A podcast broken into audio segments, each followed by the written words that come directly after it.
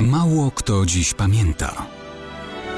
Datownik historyczny prezentuje Maciej Korkuć.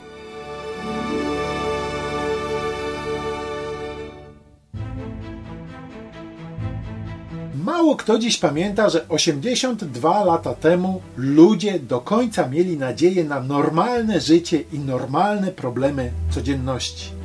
W ostatnich dniach sierpnia 1939 roku w Krakowie, jak w całym kraju, owszem, dyskutowano o możliwości wojny, ale zajmowano się problemami dnia powszedniego.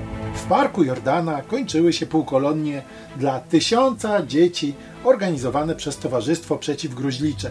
Wisła wygrała mecz z Warszawianką, a Krakowia z inną drużyną. Uruchomiono nową linię tramwajową. Z drugiej strony zaczynało się już kopanie rowów przeciwlotniczych, rozprowadzano maski przeciwgazowe, a na ulicach tuż przed 1 września pojawili się właśnie mobilizowani żołnierze. Jak donosiła prasa, nastrój wśród rezerwistów świetny.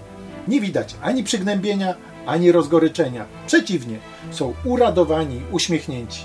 Mimo to, jak pisał pułkownik, a zaraz potem generał Stanisław Maczek, wybuch działań wojennych o świcie dnia 1 września był równym zaskoczeniem dla tych wśród nas, którzy stanowczo twierdzili, że do wojny nie dojdzie, jak i dla tych, co lada dzień jej wybuch prorokowali.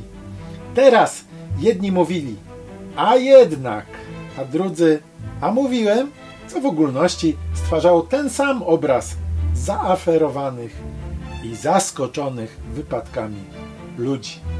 To, że wojna wybuchła, zaskoczyło wielu.